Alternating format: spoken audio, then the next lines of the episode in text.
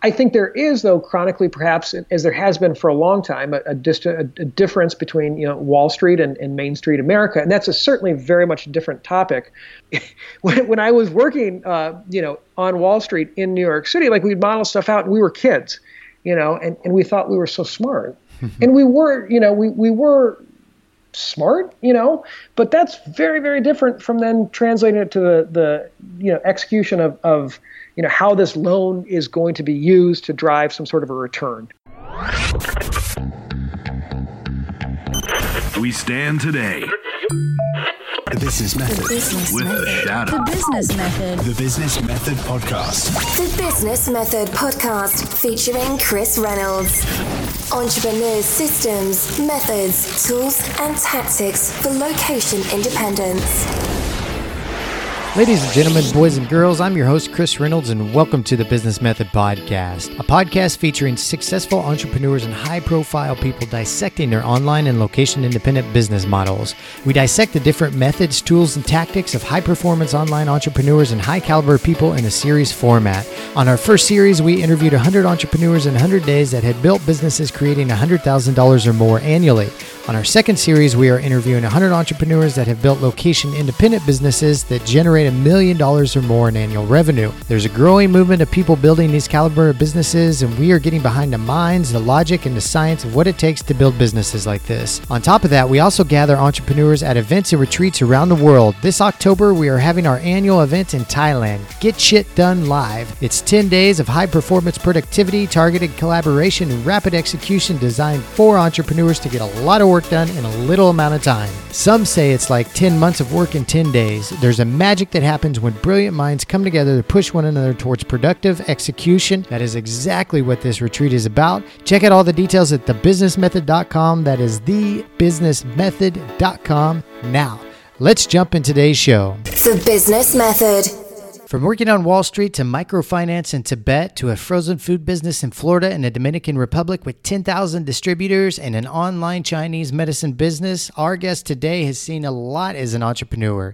John McGarvey, the founder of Dao Labs, joins us. He's an incredibly seasoned businessman with a wealth of knowledge. We get behind his story and discuss the Wall Street versus Main Street mentality, the inner workings of microfinance in developing countries, building a successful company, and Chinese medicine. We also dive into the importance of goal setting and the hacks to maintain a highly productive life. It's an exciting episode, you guys. Without further ado, let's welcome John McGarvey to the show.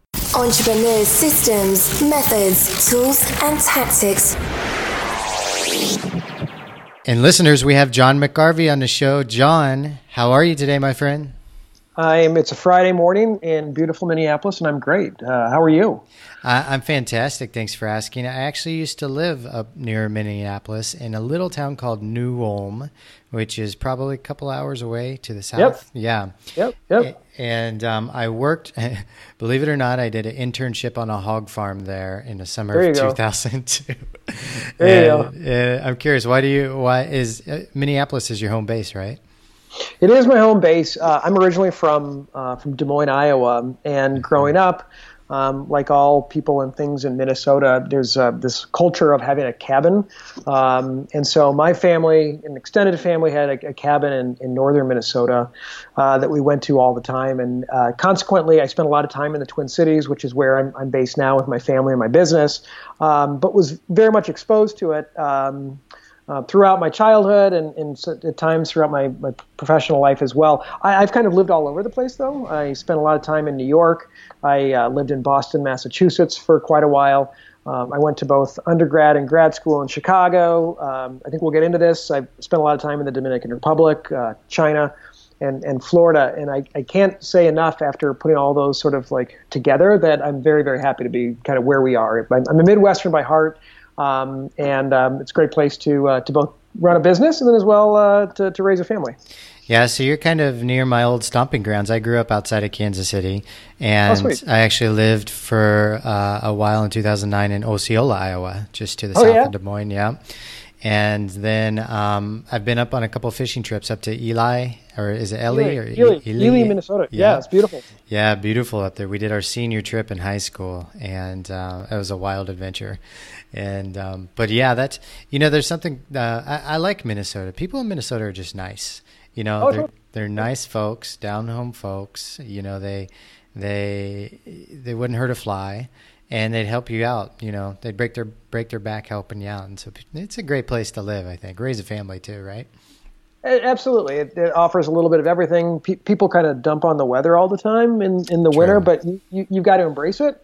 Um, and we do, and um, that's just kind of part of you know part of the, the, the package of living here. But I, I wonder what, what were you doing in Osceola, Iowa? Uh, well, long story short, I, I was living in Phoenix. Um, I started my first business. It, it, I went broke because of the recession in 2008. And, um, my friend, consequently, at the exact same time I went broke and I was lost in my life, didn't know where to go. His wife passed away and he was running a farm in, um, southern Iowa there. And he was living in Osceola. And I was like, well, I don't have much in my life now. I'll just come back and help you on the farm. And he was like, I'm lost in my life. And it was, it was a best friend from college. We went to Northwest Missouri State. And yeah. so I drove my truck from Phoenix back to Iowa, and I had like less than two hundred dollars in my bank account, and we just kind of leaned on each other for support for the next nine months, and kind of reestablished our lives together. And so it was a it was a great experience, um, yeah, and a precious experience. But uh, yeah, I got to yeah. I got I got to enjoy southern southern Iowa lifestyle. It was great.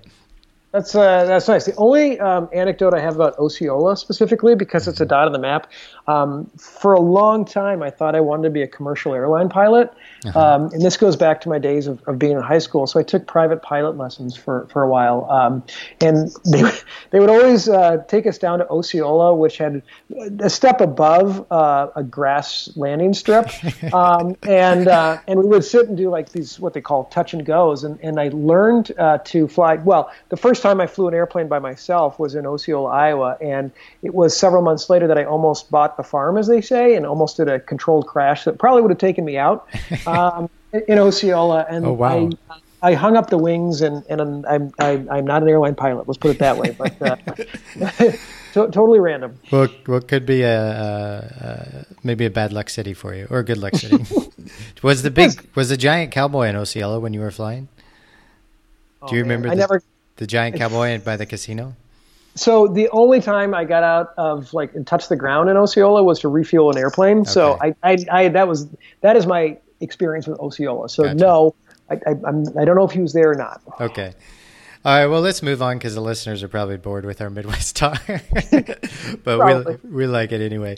Um, we we want to get to know you. Let's talk. Uh, let's talk your past. Now, you've done quite a bit of amazing things in your entrepreneurial career, and uh, I was thoroughly impressed with your your bio that was sent over to me.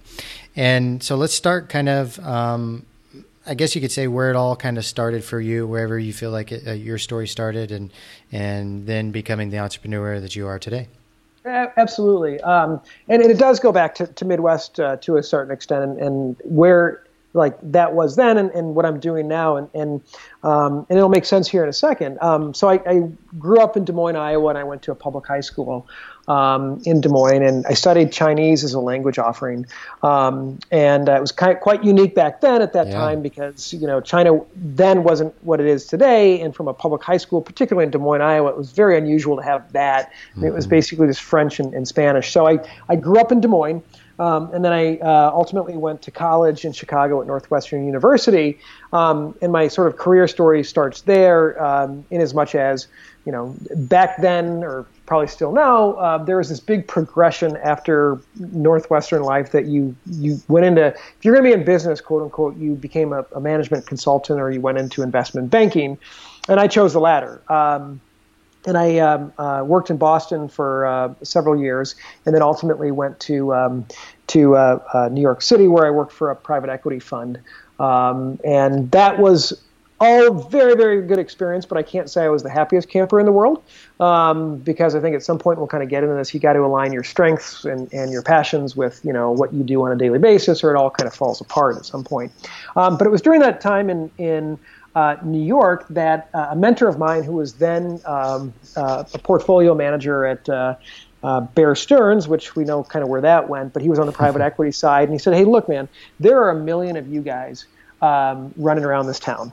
Uh, and by that he meant there's a bunch of like financial wonks that kind of are a little egotistical, very smart, but they sit in cubicles like I was running financial spreadsheets and models. And he's like, if you really want to differentiate yourself kind of in this industry, what you really need to do is get out and get your hands dirty. And in particular, I think his example was he didn't work on a hog farm, but he went and worked at a uh, uh, uh, cow slaughtering or harvesting facility in Oh, like wow. North Carolina, and he was their CFO for a couple of years. And I'd had a couple of these other sort of experiences uh, with people giving me that advice, like get out of this for a while and go figure out what makes a business run and get your hands dirty, either literally or figuratively, but like get, out of, of just the comforts of, of Excel and uh, figure out how you actually make cash flow flow.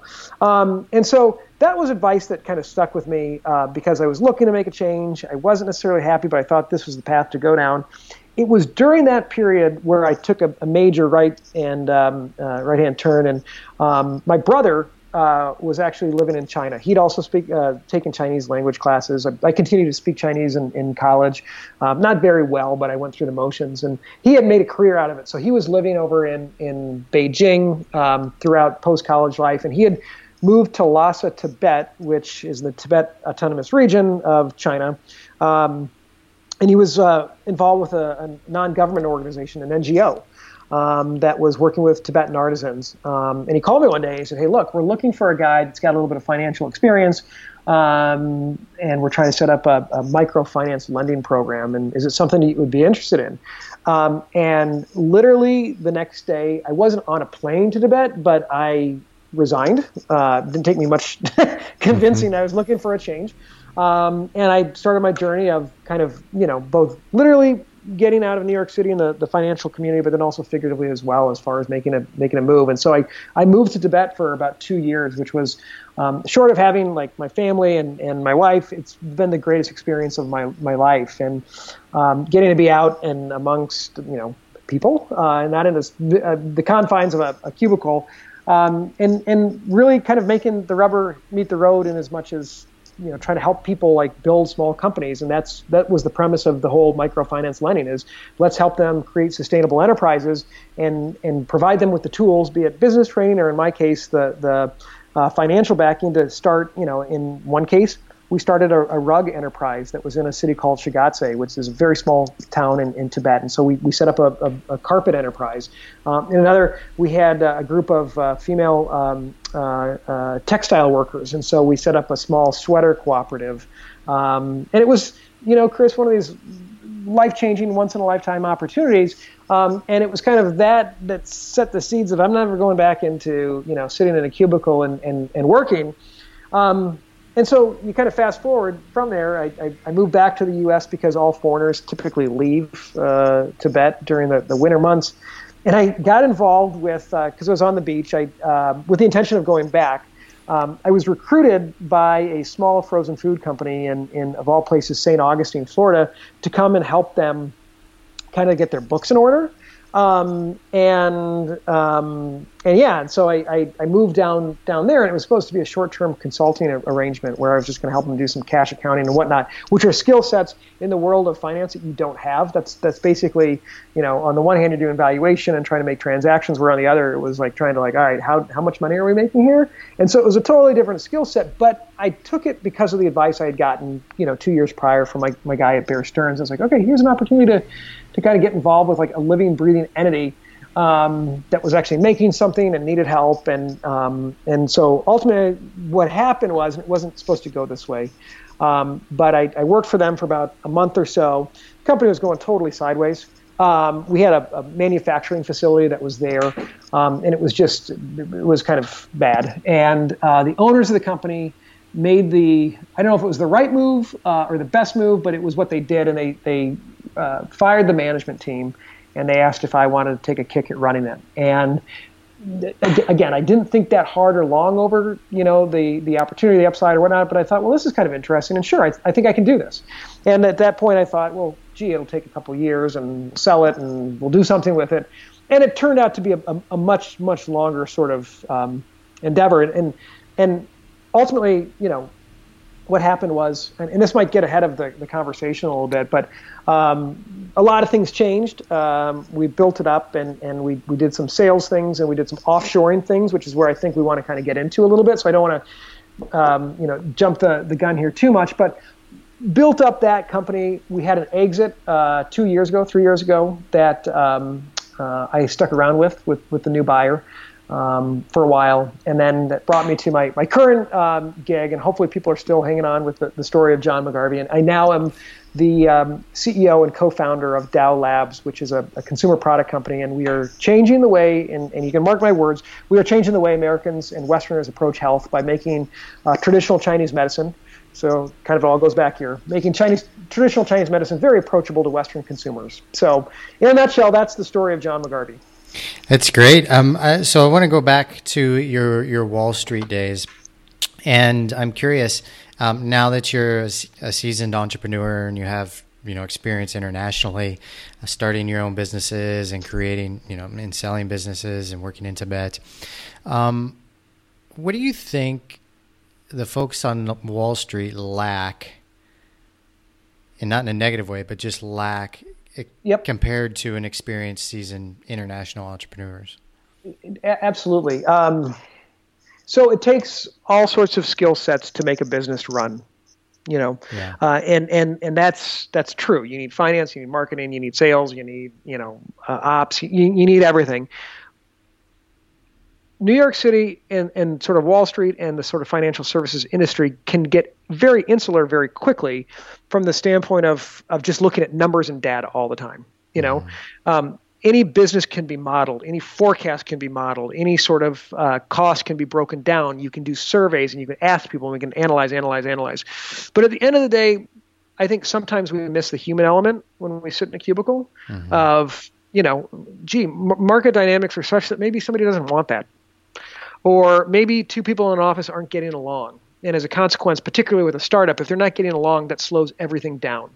But gee, if you take time to, to kind of course correct that, or you piss somebody off, or whatnot, that can lead to, well, God, now I got to find somebody else to do that job. And oh, by the way, I've like, you know, invested in that person time, money, energy, training, all that kind of stuff. And it's like, well, gee, that doesn't all necessarily filter back to a spreadsheet you know? Yeah. Um, and I, I think I, I see it still with our current business where like we need to be able to model things out and take the data that we have and, and make assumptions. Um, but that human element of, of decision making and, and experiential sort of um, uh, embracing a product or, or being part of a team like that doesn't always translate to a spreadsheet. Does that make sense? Yeah. Okay i, I want to ask a little bit deeper maybe. Um, can you tell a difference between, uh, you know, there's a lot of people on Wall Street that study, uh, you know, they, they go to school just to become big bankers, right? Mm-hmm. And they go to these these Ivy League colleges.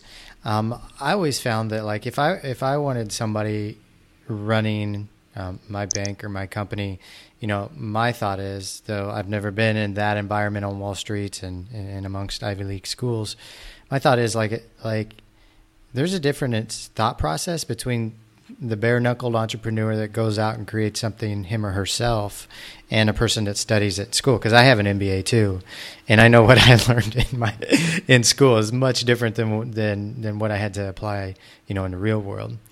Um, so I'm curious like do you think that's a problem with the, with what's happening on Wall Street and in the distance they have with with you know the normal regular Joes and, and regular folks in, in America and around the world? Well, I, I don't know if it's a problem. Um, the way I would say I've been the most successful now interacting with people that are on Wall Street and, and who did go to great schools um, and maybe their life and their career has always been in that environment is um, and, and, this gets into something that, that I think is helps me just you know be successful as an entrepreneur and I put that in quotations is you know being a bit self-aware of the limitations. You know, um, one of our advisors for our current company is very much a, a numbers-oriented person, but he's very quick to say, "Is this helpful?" You know, uh, and he's very receptive to. Well, let me understand the sort of backstory of what's going on in the day, in the day to day in the office or out on the road. You know. Um, I think there is, though, chronically, perhaps as there has been for a long time, a, a, dist- a, difference between you know Wall Street and, and, Main Street America, and that's a certainly very much different topic. Um, but ultimately, you got to have people to do these things that you are modeling, or that you are forecasting, or that you are predicting will happen.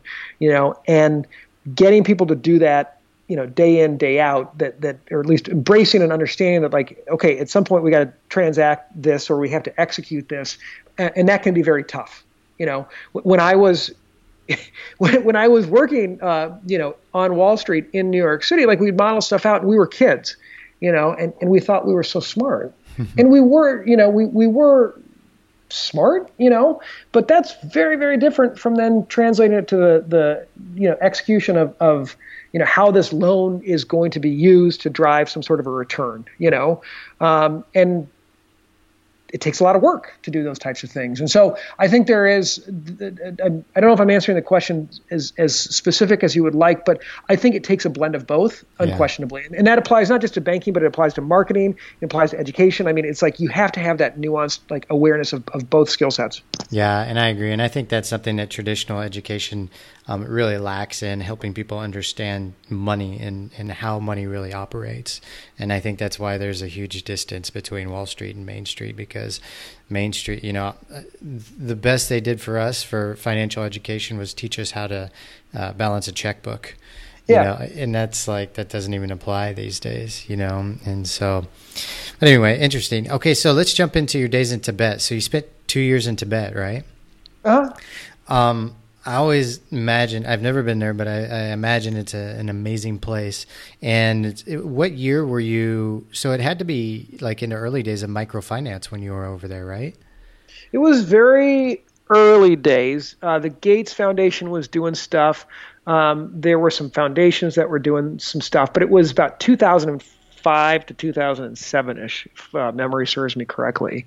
Um, and it was. Um, it was a little bit of the wild, wild west in terms of you were certainly out and off the grid. Um, and, you know, it's a, it's a, incredible place with incredible people with a very complicated um, social dynamics that are still very much dictating the sort of day-to-day experience of uh, the Tibetans that live there. Yeah, I remember like when when microfinance got big, and then it kind of got a bad reputation. And maybe this is just from things I heard. Maybe that's not really the truth. But um, and then, uh, what's the state of microfinance these days? Do you know much about it? I think it's uh, got a resurgence, um, okay. but it's in different in different forms. It did get a bad rap because so much of the time you don't know where the money ultimately ends up, mm-hmm. um, and when you get on a micro micro level and you're pretty far off the grid, um, and you've got like caste systems that are involved, or you've got some issues as it relates to you know male-dominated societies or whatnot, or or you know just bizarre politics, where oftentimes, and we found this as well, where the money would go to the guy that was running the show as opposed to the, the people that actually needed it. Yeah, that's very true. Um, what would you say, John, is your biggest takeaway from your, your time in Tibet?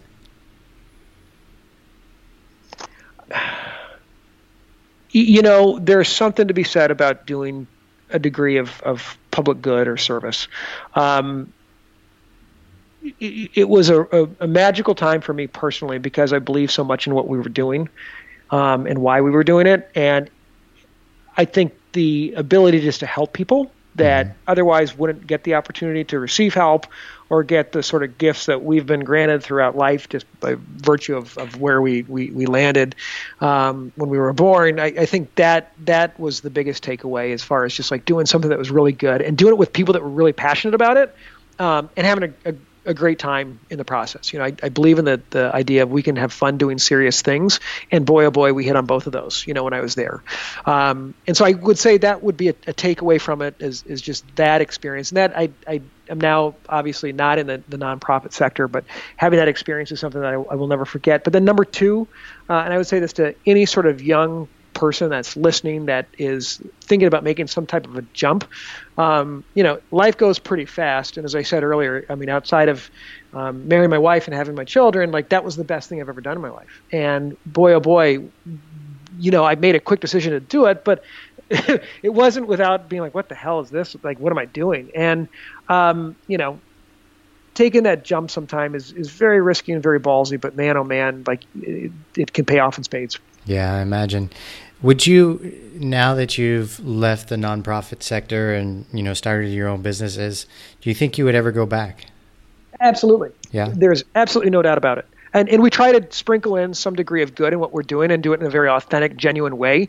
Um, um, but I would love nothing more, and I will do this in my career. Is once you know I'm a bit older and um, perhaps don't have the drive for the business, is putting my skills and, and my passion for just you know I, am working with a, a, a, nonprofit here in Minneapolis right now um, called My Very Own Bed, um, and I am as passionate when I work with the owner and the founder of, of that organization. I shouldn't say owner, but the, the founder. I'm equally as passionate about applying my entrepreneurial business schools uh, skills to that as I am my day-to-day business, if not more so at times. And I would love to, you know, when, when the kids are older and, and I'm a bit farther along, um, to be able to apply that same sort of that that genuine drive um, and these skills um, to a nonprofit because nonprofits need hard business skills. Mm-hmm. You know, they, they, they do. Um, and they need real world experience because even though it is a nonprofit, it's still operating in a real world, you know, uh, environment. And, and so absolutely to answer your question. Yeah, that's a good point. Now, this is when you first started dabbling with Chinese medicine, right? When you were in Tibet? That was my first experience. And, and you mentioned in your bio that you first experienced free and easy wanderer. What is that exactly? Okay, so um, free and easy wanderer is a, a uh, herbal uh, formula that's uh, very old but very very beautiful. Um, it's based off of uh, a combination of eight Chinese herbs that uh, translate to Xiao Yao San. Um, and Xiao Yao San is a formula that is used very widely and has been for hundreds of years, and it just kind of makes you feel good. Uh, but not from the perspective of a high or energy bump or a, a boost. Um, it's just a combination of herbs that helps calm the mind, body, and the spirit, uh, and has all sorts of wonderful other benefits as well from the standpoint of digestion. Uh, women will use it quite regularly during the PMS phase of their cycle to just kind of balance and, and normalize hormones. Um, it can make you sleep better. It just does all these wonderful things. And I was exposed to it back then as just like I can't remember the circumstances, but I became I don't want to say addicted to it, but I I absolutely fell in love with it. And so when we ultimately created Dao Labs, um, we knew that that was a formula that we had to use as inspiration, and, and we do, and it's one of our more popular formulas called uh, Emotional Balance. Um, but it's just a, a, formula that's very gentle but very very effective, and just and I actually took one about an hour ago before this podcast to get me ready. Um, it just helps calm the mind, body, and, and, and provide wonderful focus. Well, did you did you dive deeper into the Chinese medicine while you were in while you were in Tibet? The, the, the, the, only other experience I had, and, and um, this was equally as profound, is we were having a Thanksgiving celebration, um, and I got very sick from the food that we had that night. Um, and it was just awful food poisoning, and I was up and at 'em again, within 48 hours, just by taking Chinese herbs, um, and and that was the the extent of the experience with with herbs. Then, outside of like they were everywhere, like Chinese herbs and Tibetan herbs are very very similar, um, but that's the you know very much a focal point of their healthcare system and still is across China. Um, but it was really then going to, to the, the world of frozen vegetables and getting my, my hands dirty and, and hitting the, the pavement and, and working with um, ultimately retailers like Whole Foods and Costco and uh, Kroger and whatnot, where I got exposed to the natural product industry. Mm-hmm. Um, and that ultimately led to this vision of, look, gee, there's nobody doing anything with Chinese herbs, um, and and here's the opportunity. And so I, I, was exposed to the natural products industry and had the obviously the, the benchmark with both my Chinese studies and spending a lot of time in that part of the world, and certainly the herbs when I was in when I was in Tibet. So let's fast forward or jump forward to when you decided to work with the, the frozen food company. Um, yeah. You had left Tibet and then you got the opportunity to, to, to work with this company. And it was kind of um, a small company with not much going on, and you grew it to where it had 10,000 uh, points of retail distribution, right? Absolutely. It was um, when I landed there again. It was in St. Augustine, Florida, and um, I, I, I, won't hide the ball. We, we made a lot of frozen eggplant products, um, mm-hmm. which was is not a very sexy vegetable, and I know more than the average bear. Uh, I hate to admit when it comes to talking about eggplant. Um, my buddy in New York calls me Eggplant John, um, but we ultimately processed all sorts of other vegetables as well. And it was very, very underline very specialized, but we were very good at it. Um, and we had this this plant in St. Augustine, Florida, which was this dilapidated old barn where we would bring in the eggplant and we would process it and we'd freeze it and we'd send it out and whatnot. Um, and ultimately, um, that was not going to be sustainable because the plant was so dilapidated that it was just killing the company and yields sucked. Um, and I don't want to kind of get too far in front of your your the, the sort of you know the story here, but ultimately what we did is we um, we closed that facility and we um, worked with a handful of manufacturers in the, the southeast United States, which allowed us to diversify our product portfolio, which we did, and then ultimately um, uh, and, and, that, in so doing, really allowed us to grow our retail business, which is the 10,000 points of distribution. I'm sure, it, like if we put them all together, we had a lot more than that. But we we built a brand that um, wasn't tethered to just one industry and with one product, and we pushed it out across the U.S. to to natural product stores and whatnot. Um, and that was ultimately the the business that uh, that got me the exposure to the retail world. Um, so I have a few questions, and and I want to learn more about the uh, the structure of the business and how you grew it. Uh, did you grow it internationally, or was it just in the U.S.? No, we we did grow it internationally. We uh, shipped to Canada, uh, points in Europe, and then periodically we would get these like harebrained purchase orders from people in South America that would buy our stuff. So we were we were pushing it primarily in the U.S., but we uh, crossed the borders as well. Um, at, you know, at very specific times. And did you focus mainly on on natural health frozen foods? Is that right? That ultimately is where we, we you know you have to make decisions about where in the, the store you want to be and, and then we obviously were frozen so we had to be in those aisles but then it's like all right now where do you want to be within those? And so we found uh, and built a great niche um, in the, the natural food frozen category um, and that's where you get into the likes of the Whole Foods and the Trader Joe's um, and the, the co-ops so to speak mm-hmm. and Sprouts and whatnot. So so yeah I'm kind of curious on your take of the the food industry in the U.S. today. Hey, listeners, we're going to wrap up there for the first half of John's interview. The second half is published next, so make sure you check that one out. Be sure to subscribe and listen, and it'll be updated right on your phone as soon as it comes live. We'll see you soon. Hey, listeners, thanks for joining us once again. We wanted to remind you about our high performance productivity coaching and our annual Get Shit Done live retreat in Thailand. Both are designed for entrepreneurs by entrepreneurs to get a lot of work done rapidly. And whether you need some personal coaching while working away at home or a retreat in Thailand where you can get out of your normal routine and surround yourself with other successful entrepreneurs, we have those options for you. Check out all the details at thebusinessmethod.com. And we'll see you on the next podcast.